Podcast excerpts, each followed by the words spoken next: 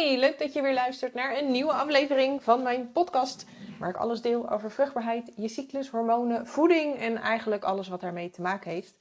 En ehm, ik maak al bijna een jaar gebruik van een DNA-test in mijn begeleidingstrajecten. En ik merk dat daar best wel wat onduidelijkheid over is. Van wat het nou eigenlijk is en hoe het nou precies werkt. En hoe het ook kan helpen om dan sneller zwanger te worden. Dus ik dacht, ik ga daar eens een keer een uh, aflevering over opnemen, zodat ik dat soort vragen ook een beetje kan tackelen. Want ik snap het. Want ja, je DNA, dat is toch een beetje, nou ja, een beetje ver van ons bedshow. Um, we weten allemaal dat we DNA hebben, maar wat het precies doet en hoe het precies werkt, dat weten we niet. Alleen de ontwikkelingen natuurlijk, met name in de DNA-testen, zijn de afgelopen jaren enorm. We kennen het vooral van um, afkomsttesten. Daarin wordt dan eigenlijk gekeken van hè, waar komen je, je, je ouders, je grootouders en, en alles wat zeg maar, in de familiestamboom voorkomt. Waar komen die vandaan? Je hebt natuurlijk ook DNA-testen die juist heel erg testen op uh, genetische ziektes bijvoorbeeld. dus je kan heel veel vanuit je DNA doen. En um, de DNA-test die ik gebruik, die richt zich vooral op vruchtbaarheid en zwangerschap. Nou, um, wat ik merk is dat we dus vaak ook niet heel erg bewust stilstaan bij onze gezondheid. Uh, en nemen we vaak ook klachten al snel voor lief. Met, met uh, onze hormoonbalans gaat het eigenlijk niet heel veel anders. Hè? Dus er zijn heel veel vrouwen die eigenlijk gebukt gaan onder allerlei klachten. Zoals PMS of verstoringen in hun oestrogeen en progesteronbalans. Of zich gewoon ellendig voelen op bepaalde momenten van hun cyclus. En het idee hebben dat er, er gewoon bij hoort. Totdat er op een gegeven moment een kinderwens komt. En uh, zeker als het dan niet lukt, ja, dan wordt er gekeken van, hé, hey, weet je wat, hoe zit het dan en wat zou er eventueel aan de, aan de hand kunnen zijn? Nou, en in de basis begint natuurlijk een gezonde zwangerschap altijd met een gezond lijf. Maar ja, op het moment dat je dus niet zo bewust bent van het feit dat het misschien niet helemaal optimaal is, ja, dan is het soms nog wel eens lastig om te weten wat je dan moet doen. En uh, je, je algehele gezondheid is echt wel een weerspiegeling van je hormonale gezondheid en dus ook je vruchtbaarheid. Maar hoe zorg je er dan voor dat je in die optimale gezondheid komt? Ik, ik merk dat, dat eenmaal de vrouwen die bij mij begonnen zijn en verschillende vragenlijsten invullen of, of de uitslag van hun DNA-test zien, dat ze zeggen: Oh ja, maar ik snap ook nu wel waarom het niet lukt om zwanger te worden. Want ik ben eigenlijk niet in die optimale gezondheid. Nou, er is natuurlijk heel veel informatie beschikbaar tegenwoordig over wat je zou moeten doen, welke supplementen je zou moeten slikken. De een zegt dit en de ander zegt dat. Dus het is soms ook gewoon heel erg lastig om erachter te komen wat voor jou werkt en vooral ook wat, je, wat er nodig is om jouw lichaam zo vruchtbaar mogelijk te maken. Um, daarbij is het zo dat er gewoon geen one size fits all is. Hè? Dus het is wat, wat voor jou werkt, hoeft voor je buurvrouw of je zus of je collega niet te werken. Hè? Dus het is altijd, het is echt wel uh, maatwerk. Er zijn een aantal basis dingen die voor iedereen gelden, maar in de details zit vaak het maatwerk. En um, hoewel wij eigenlijk onze vruchtbaarheid nooit echt serieus nemen tot het moment dat we zwanger willen worden, is het echt wel eigenlijk voor iedere vrouw zou het een prioriteit moeten zijn. Want je vruchtbaarheid is namelijk een belangrijk uh, onderdeel of een belangrijke voorwaarde eigenlijk voor je algehele welzijn en gezondheid. En heel vaak denken we dat de menstruatie eigenlijk een beetje de hoofdrolspeler is in onze cyclus. Maar in werkelijkheid is dat je ovulatie. En voor een gezonde ovulatie heb je een gezonde eicel nodig. Nou, is de kwaliteit van je eicellen niet optimaal of heb je een hormonale disbalans, dan gaat dat dus ten koste van je vruchtbaarheid en dus ook je algehele welzijn. Dan ga je cyclusproblemen ervaren, dan krijg je PMS, dan ben je vermoeid, dan heb je pijnlijke borsten, noem het allemaal maar op. En zolang je geen actieve kinderwens hebt, denk je, nou ja, het zal wel. Maar um, dat, dat is dus eigenlijk niet helemaal de juiste gedachte. Hè? Dus ook voor vrouwen die geen actieve kinderwens hebben, zou het juist heel erg prioriteit moeten zijn om eens te gaan kijken van, hé, hey, hoe voel ik me nou eigenlijk? Hoe verloopt mijn cyclus nou eigenlijk? En is dat ook, ja, is dat gewoon echt wel optimaal? Nou, ik heb al verschillende podcasts opgenomen over uh, onder andere het herkennen en herstellen van een verstoorde hormoonbalans en welke voeding en leefstijlzaken je eventueel kunt aanpassen. Ook heb ik het vaker over de inzichten die een, die een uh, DNA-test je hierin kan geven. En inmiddels is het dus een vast onderdeel van mijn begeleidingstrajecten, omdat het je namelijk veel sneller van A naar B brengt. Nou, we leven in een tijd waarin technologie en ontwikkelingen, ten vooral ten aanzien van zeg maar, alles op het gebied van gezondheid. Hè, dus, dus, dus onderzoeken, we, we, komen steeds meer te weten over ons lichaam. We weten steeds meer hoe het werkt. Er is ook heel veel wat we nog niet weten. Maar de ontwikkeling binnen DNA-testen is ook, ja, dat gaat echt heel snel. Hè? Dus je kan echt allerlei verschillende DNA-testen doen, ook op het gebied van leefstijl. En um, ja, aan de ene kant kan al die informatie en al die ontwikkeling best wel wat overweldigend zijn. Maar aan de andere kant kan het dus ook een heel mooi inzicht geven in ja, hoe je ervoor staat, um, wat voor jouw lijf wel en niet werkt. En um, zo'n specifieke DNA-test die zich dus richt op het hebben van een gezonde zwangerschap, is, ja, is gewoon heel belangrijk op het moment dat je een kinderwens hebt. Zeker als het gewoon niet echt wil lukken. Wat is dan zo'n DNA-test? Ehm, het is een, een, een, dus een DNA-test, dus je gaat kijken naar je genen. Ehm, en die is, deze is specifiek ontworpen om meer inzicht te krijgen in genetische aanleg voor verschillende aspecten van je vruchtbaarheid en zwangerschap. Ehm, dat zijn bijvoorbeeld genvarianten die, die, die zeg maar een rol spelen in je foliumzuuropname, in je hormoonbalans, in het ontwikkelen van ontstekingsreacties, maar bijvoorbeeld ook het ontwikkelen van complicaties zoals zwangerschapsdiabetes of miskramen of postnatale depressie. Dus dat wordt eigenlijk, eigenlijk wordt dat allemaal door onze genen geregeld. En de een heeft gewoon net even iets gunstigere genen meegekregen dan de ander. Maar dat wil dus niet zeggen dat als je die wat minder gunstige genen hebt, dat je dan, ja, dat, dat, dat je dan verloren bent. Juist niet. Door dat te weten kun je actie nemen. Um, ik merk dus ook dat het vaak een beetje spannend klinkt als ik het heb over DNA-test en, en uh, hoe dat dan werkt en wat ze dan moeten doen. Maar die inzichten die je dus uit die test krijgt, helpen je juist om dus die bepaalde complicaties te voorkomen of je kansen op een gezonde zwangerschap dus te vergroten, doordat je weet dat je misschien meer foliumzuur nodig hebt of dat je gevoeliger bent voor het ontwikkelen van zwangerschapsdiabetes. En dan kan je al voordat je eigenlijk zwanger bent, kun je al de juiste maatregelen nemen. Nou, uh, hoe kan je dan je kans op een gezonde zwangerschap vergroten? Nou, uh, een aantal voorbeelden. Zo'n DNA-test geeft bijvoorbeeld inzicht in uh, genvarianten die verband houden met de verwerking van foliumzuur. maar bijvoorbeeld ook andere B-vitamines en de werking van vitamine D. Nou, de meest voorkomende genvariant die ik tegenkom is een mutatie op het gen dat verantwoordelijk is voor de omzetting en de opname van foliumzuur of folaat uit onze voeding. Ongeveer 50% van de bevolking, man en vrouw, kan deze vitamine dus niet goed omzetten en opnemen, waardoor er al snel een tekort ontstaat.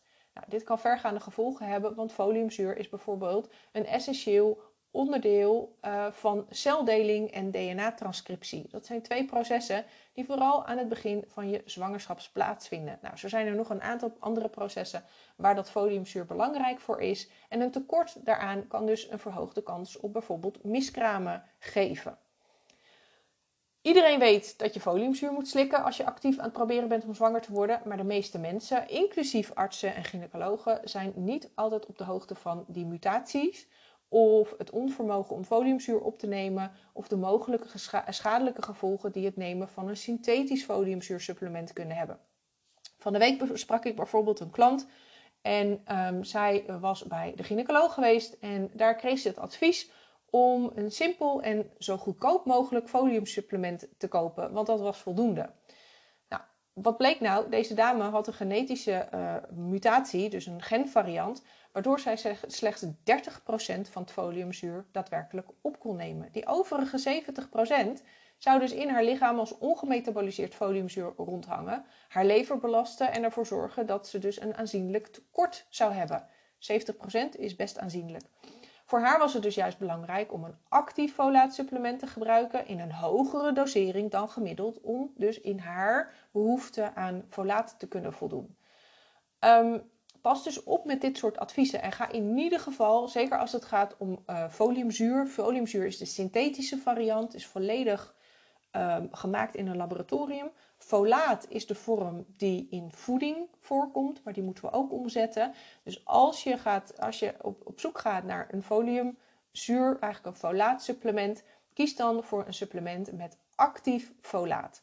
Want de kans is dus groot dat jouw lichaam moeite heeft met het omzetten en het opnemen van die synthetische variant. Nogmaals, 50% van de bevolking, man of vrouw, heeft dus in meer of mindere mate problemen om dat synthetische foliumzuur, maar ook de folaat uit voeding om te zetten. En daar gaat dus heel veel verloren. Nou, wil je weten hoe goed of nou ja, eigenlijk hoe slecht jouw lichaam is in het daadwerkelijk opnemen van foliumzuur of eigenlijk folaat, dan brengt deze DNA-test je daar dus uitkomst over. En dan weet je ook precies hoeveel van dat supplement je zou moeten nemen. Nou, naast het omzettingsproces van foliumzuur zijn er nog veel meer voedingsgerelateerde adviezen die hieruit voor kunnen komen. Hè, dus die uit zo'n test kunnen komen. Bijvoorbeeld of je beter, meer of minder vetten in je voedingspatroon kunt opnemen. Of je aanleg hebt voor bloedsuikerschommelingen en dus extra moet opletten op je koolhydraatinname. Of dat je een verhoogde behoefte hebt voor voedingsmiddelen zoals eiwitten, selenium, magnesium of B-vitamines. Dus dat heeft allemaal te maken met hoe jouw genen werken. Daarnaast, dus dat is zeg maar hoe, hoe, hoe zo'n DNA-test iets kan zeggen over voeding. Maar zo'n DNA-test kan dus ook iets zeggen over je hormonale balans. Er zijn genvarianten die um, verband houden met je hormoonmetabolisme en je hormoonwerking. En die kunnen invloed hebben op je vruchtbaarheid en je menstruatiecyclus. Hè? Dus um, die, die, door die genetische informatie te begrijpen en weten dus van hé, hey, om welke varianten gaat het dan, kun je dus je leven, uh, je, voeding en je leefstijl aanpassen om die disbalans eigenlijk te voorkomen en te herstellen. Nou, zo geeft die test bijvoorbeeld inzicht in hoeverre je in staat bent om je hormonen, met name oestrogeen, maar bijvoorbeeld ook andere toxische stoffen te ontgiften via je lever. Um, of je aanleg hebt voor verminderde productie van progesteron of een verhoogde aanmaak van cortisol. Al die factoren kunnen ervoor zorgen dat er een hormonale disbalans ontstaat. En die is niet terug te vinden op reguliere bloed- of hormoontesten die door de huisarts of de gynaecoloog worden, worden gedaan. Dus ik krijg ook heel veel vrouwen die zeggen: Ja, maar ik heb al die testen al gedaan en er komt niks uit. Ik zeg: Nou, wacht nou eventjes, doe die DNA-test en dan gaan we alsnog eens een keer kijken of er niks uitkomt. Nou, drie keer raden wat er gebeurt. Er komt altijd wat uit. En altijd in relatie met hun klachten. Um, en dat maakt deze test gewoon zo relevant, omdat je veel gerichter aan de slag kan. Hè? Dus um, op het moment dat je weet welke genvarianten bij jou een rol spelen, kun je dus heel gericht maatregelen nemen die ervoor zorgen dat je hormonen weer in balans zijn, dat je lever goed kan ontgiften. En dat betekent dat je cyclus beter gaat verlopen en dat dus ook die kans op die gezonde zwangerschap veel groter is. Daarnaast kan die test ook uh, bepaalde risicofactoren in kaart brengen. En uh, dan moet je denken aan bijvoorbeeld um, een verhoogd risico op PCOS of endometriose. Um, maar bijvoorbeeld ook of je een hoger risico hebt op miskramen, zwangerschapsdiabetes, vroeggeboortes, postnatale depressie, chronische ontstekingen of slaapproblemen. Nou, dat je een hoger risico loopt op deze complicaties, want dat is vaak wat een beetje nou ja, wat dan een beetje spannend is. Hè? Dus van, oh ja, maar dan heb ik dus een hoger risico. En dan? Nou, het feit dat je een hoger risico loopt vanwege je genen, wil niet zeggen dat je ze ook krijgt. Hè? Dus dat het ook daadwerkelijk gaat gebeuren. Zeker niet als je dus tijdig de juiste maatregelen neemt. Um, en dat is het mooie van genetica en epigenetica. Heel lang hebben we namelijk gedacht dat onze genen vaststaan en dat we daar geen invloed op hebben. Maar inmiddels weten we dat dat niet altijd dat dat niet het geval is en dat we die genetische uitwerking kunnen beïnvloeden door voeding, leefstijl um, beweging, uh, stressmanagement, om er maar een paar dingen te noemen. dus je kan je genen niet veranderen, maar je kan wel de manier waarop ze tot expressie komen, tot uitdrukking komen en of ze dus wel of niet tot problemen leiden, dat kan je wel beïnvloeden. Nou, zo zie je dus ook dat je uiteindelijk veel meer invloed hebt op je eigen gezondheid, je hormoonbalans en dus je vruchtbaarheid dan je misschien zelf denkt of van je huisarts te horen hebt gekregen. Er zijn heel veel huisartsen, ik hoor het bijna wekelijks, huisartsen of gynaecologen die zeggen, joh, daar heb je zelf niet zoveel invloed op. Probeer het nou maar. Het uh, enige wat we hebben is een bepaalde medicatie. Nee, in de basis werkt jouw lichaam op een bepaalde manier. En als je jouw lichaam dus niet geeft wat het nodig heeft om goed te kunnen werken, dan gaat het haperen. En uh, ja, dat is eigenlijk een beetje hetzelfde als een auto. Hè? Als je daar de verkeerde brandstof in gooit, ja, dan, dan, gaat, dan, rijdt hij misschien nog een paar kilometer, maar op een gegeven moment houdt hij ermee op. Dus je moet, precies, je moet eigenlijk vooral weten waar je moet kijken en wat je dan precies ook kunt doen om het te verbeteren. Ehm, daarom zeg ik ook altijd: meten is weten. Want als je niet weet waar het probleem zit, dan kun je er ook moeilijk wat aan doen. Een genetische test in combinatie met klachten en symptomen die je bijvoorbeeld ervaart, geven een goed beeld van de dingen die je kunt aanpakken om je kans op een gezonde zwangerschap te vergroten. Daarbij is het dus altijd een, een totaal plaatje. Je kan niet alleen maar uitgaan van die test. je moet ook gaan kijken van oké, maar komt het dan ook tot uiting? Zorgt het dan ook voor problemen? Of zijn er misschien dingen die je gewoon al goed doet, waardoor die processen gewoon goed kunnen verlopen? Um, dan is er niet zo heel veel aan de hand. Dan hoef je ook niet zo heel veel extra's te doen. Maar over het algemeen zie ik dus dat er is, er is altijd wel een reden waarom het zwanger worden niet lukt. Nou, zo'n genetische test, zo'n DNA-test, kan daar heel veel inzicht in geven. Hoe, hoe werkt dat dan, zo'n test? Het is eigenlijk heel eenvoudig en makkelijk. Ehm, die DNA-test is een onderdeel van mijn natuurlijk zwangertraject. En als je start, dan krijg je die test via DHL thuisgestuurd. De test zelf is een vingerprik. Die kun je dus ook gewoon zelf thuis afnemen. En daarna stuur je alles in het meegeleverde verzendpakketje via DHL, DHL weer op naar het laboratorium. Nou, in het laboratorium wordt het geanalyseerd en vervolgens wordt daar dus ook een testrapport uit opgesteld.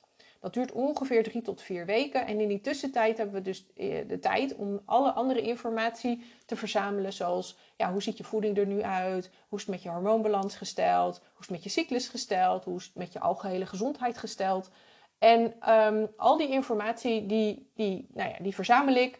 Daar maak ik een, uh, een soort van analyse op. En uh, dat neem ik allemaal met je door. Dus in eerste instantie de testuitslag. Um, dan krijg je ook al adviezen om mee te starten. En vaak is dat een combinatie van wat aanpassingen in je voeding, misschien wat supplementen ter ondersteuning uh, en uh, wat andere leefstijlzaken die voor jou dus uh, relevant zijn en die je meteen kan oppakken. Dan zo'n twee weken later, na de eerste sessie, hebben we dus nog een keer een sessie. Dan gaan we kijken, hey, hoe is het de afgelopen periode gegaan? Um, en we gaan dus dieper induiken op bepaalde thema's die, die eruit komen. Ik zie heel veel spijsverteringsproblemen voorbij komen. Ik zie heel veel stressgerelateerde problemen voorbij komen. Um, voeding, hè, om daar toch echt wat praktischer nog mee aan de gang te gaan. Van hoe stel je nou echt je, een goede maaltijd samen? Um, uh, waar moet je op letten? Uh, allemaal, allemaal dat soort dingen. Soms komt bewegen aan bod. Hè? Ben je op de juiste manier aan het bewegen? Nou, dat is dus heel erg afhankelijk van je eigen situatie. Nou, en als je wilt, hè, dan kan je dan ook kijken of je, of je daar voldoende aan hebt. Of dat je misschien toch de begeleiding nog wat wil voortzetten. Um, als je denkt dat je voldoende hebt om mee aan de slag te gaan, dan is het traject daarna ook afgerond. En ga je dus zelf aan de slag met het toepassen van al die adviezen die je hebt gekregen. Um, wil je dat niet, dan kan je dus eventueel nog verlengen. Maar al met al is dus de doorlooptijd van dat natuurlijk zwanger traject zo'n 6 tot 8 weken. Nou, als je al van alles hebt geprobeerd, maar nog altijd geen echte verbetering of succes hebt ervaren. En als je maar geen antwoorden krijgt vanuit de reguliere artsen of onderzoeken of als je gewoon heel snel en concreet aan de slag wil gaan met het verbeteren van je vruchtbaarheid, dan is dat natuurlijk een zwanger traject, inclusief die DNA-test, voor jou. Het is namelijk een persoonlijk begeleidingstraject waarbij je inzicht krijgt in de zaken die je zwangerschap in de weg staan. En ik vergelijk het uh, dan een beetje met een soort van APK. En dus je ontdekt hoe je lichaam werkt, wat het nodig heeft en waar het nu ook aan ontbreekt. En daarmee kan je dus heel uh, gericht stappen zetten. Krijg je een persoonlijke handleiding van je lijf voor nu hè, maar ook tijdens je zwangerschap en daarna. Nou, wil je hier meer over weten? Denk je, nou, dit lijkt me ook wel wat. Dan leg ik je het allemaal nog. Uh, en je hebt vragen of niet. Ik leg het je graag uit. Um, wil je beginnen? Dan mag je me ook direct een berichtje sturen. Uh, hoe dan ook. Je kan me via Instagram of via de e-mail een, uh, een berichtje sturen. De gegevens daarvan staan in de beschrijving van deze aflevering. Zeg je ja, nou, ik weet het niet. Ik wil er nog wel wat meer informatie over uh, zien. En ik wil uh, ja, misschien wat meer algemene informatie ook over hoe dat dan zit met, met vruchtbaarheid en wat ik kan doen om mijn zwangerschap te verbeteren. Dan is misschien mijn masterclass voor jou. Ook daar ga ik natuurlijk in op relevante zaken voor je vruchtbaarheid. Ik ga er ook nog wat uh, dieper in op die DNA-test, zodat je daar misschien een wat beter beeld bij krijgt. En je kan daar natuurlijk ook je vragen stellen, mocht je daar behoefte aan hebben. Um, aanmelden daarvoor kan ook via de link in de beschrijving van deze aflevering. Uh, je mag me ook uh, dus een berichtje sturen via Instagram. Dan zorg ik dat je op die manier alle informatie krijgt. Sowieso leuk om met je te connecten op Insta. Dus zoek me ook vooral even op. Uh, dan mag je ook zelf een vraag stellen die je graag beantwoord wil hebben. En dan ga ik kijken of ik die mee ga nemen hier in de podcast. Dat is natuurlijk altijd anoniem. Maar ehm, ja, vaak uh, heb jij dezelfde vraag als tien of twintig andere vrouwen. Dus het is sowieso interessant om, um, om die op te sturen. En je krijgt sowieso ook antwoord van me. Um, ja, vergeet niet om je te abonneren op mijn podcast. Want dan krijg je een melding als er weer een nieuwe aflevering klaar staat. En um, ik zou zeggen, dankjewel voor het luisteren. En ik uh, hoop dat je ook de volgende keer er weer bij bent.